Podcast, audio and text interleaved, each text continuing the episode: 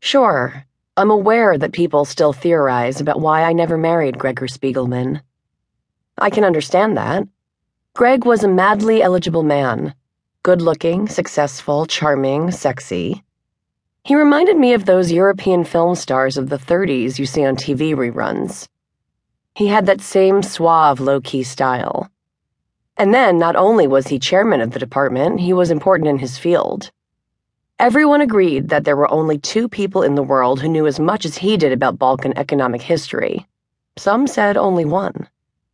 Whereas I was just a fairly attractive young woman with a good job as a market research analyst. It seemed kind of a fluke that I should have caught Greg, when so many had tried and failed. Women had been after him for years, ever since his marriage ended and his wife went back to Europe. I was rather pleased myself. Though I didn't let on to anyone, privately, I thought Dinah Kieran was about the luckiest girl in upstate New York. Of course, some of my friends thought Greg was way too old for me, but he didn't look anywhere near fifty-four. His springy light brown hair was scarcely gray at all, and he was really fit. He played squash and ran two miles every day. I didn't see why his chronological age should bother me. Back in the past, it used to be regarded as a coup to marry a man who was already established.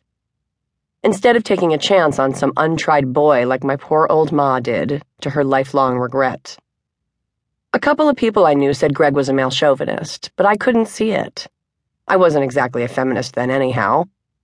Sure, I was for equal rights and equal pay. I was making as much as any man in my department, and I'd had to fight for that. But when one of my girlfriends started complaining about how having a chair pulled out for her in a restaurant was insulting, I got really bored. Holy God, why shouldn't a guy treat a woman with courtesy and consideration if he felt like it? I rather liked being Greg's little darling, if you want to know the truth. I liked it when he helped me into my coat and gave me a secret squeeze as he settled it round me. I liked having him bring me old-fashioned presents. Expensive perfume and flowers and sexy lingerie in the anemone colors that go best with my black Irish looks. Red and lavender and hot pink. I suppose he spoiled me, really, but after the kind of childhood I had, there was a lot to make up for. When we split, some people blamed it on the age difference, and others said I wasn't intellectual enough for Gregor or mature enough. Or they said our backgrounds were too different. What that meant was that I grew up in a trailer camp and didn't attend the right schools. Well, it ended so suddenly, that always makes talk. The date had been announced, the wedding invitation sent out, the caterer hired, the university chapel reserved. And then, two weeks before the ceremony, kaflooey, the whole thing was off. In fact, I was the one who broke it off. Everybody knew that. We didn't make a secret of it. And the reason we gave was the real one in a way, that I didn't want to live in Greg's house. People thought that was completely nuts, since I'd been more or less living there for months.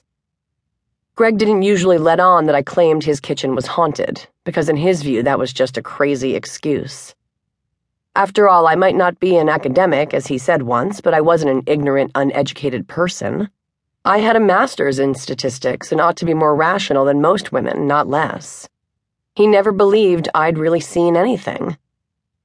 Nobody else had had any funny experiences there, not even his hippie cleaning lady who believed in astrology and past lives.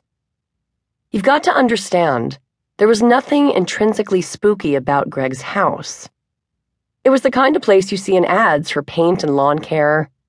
A big white modern colonial on a broad tree-lined street in Corinth Heights. Ma would have died for it. Greg bought it when he got married, and the kitchen had been totally redone before his wife left.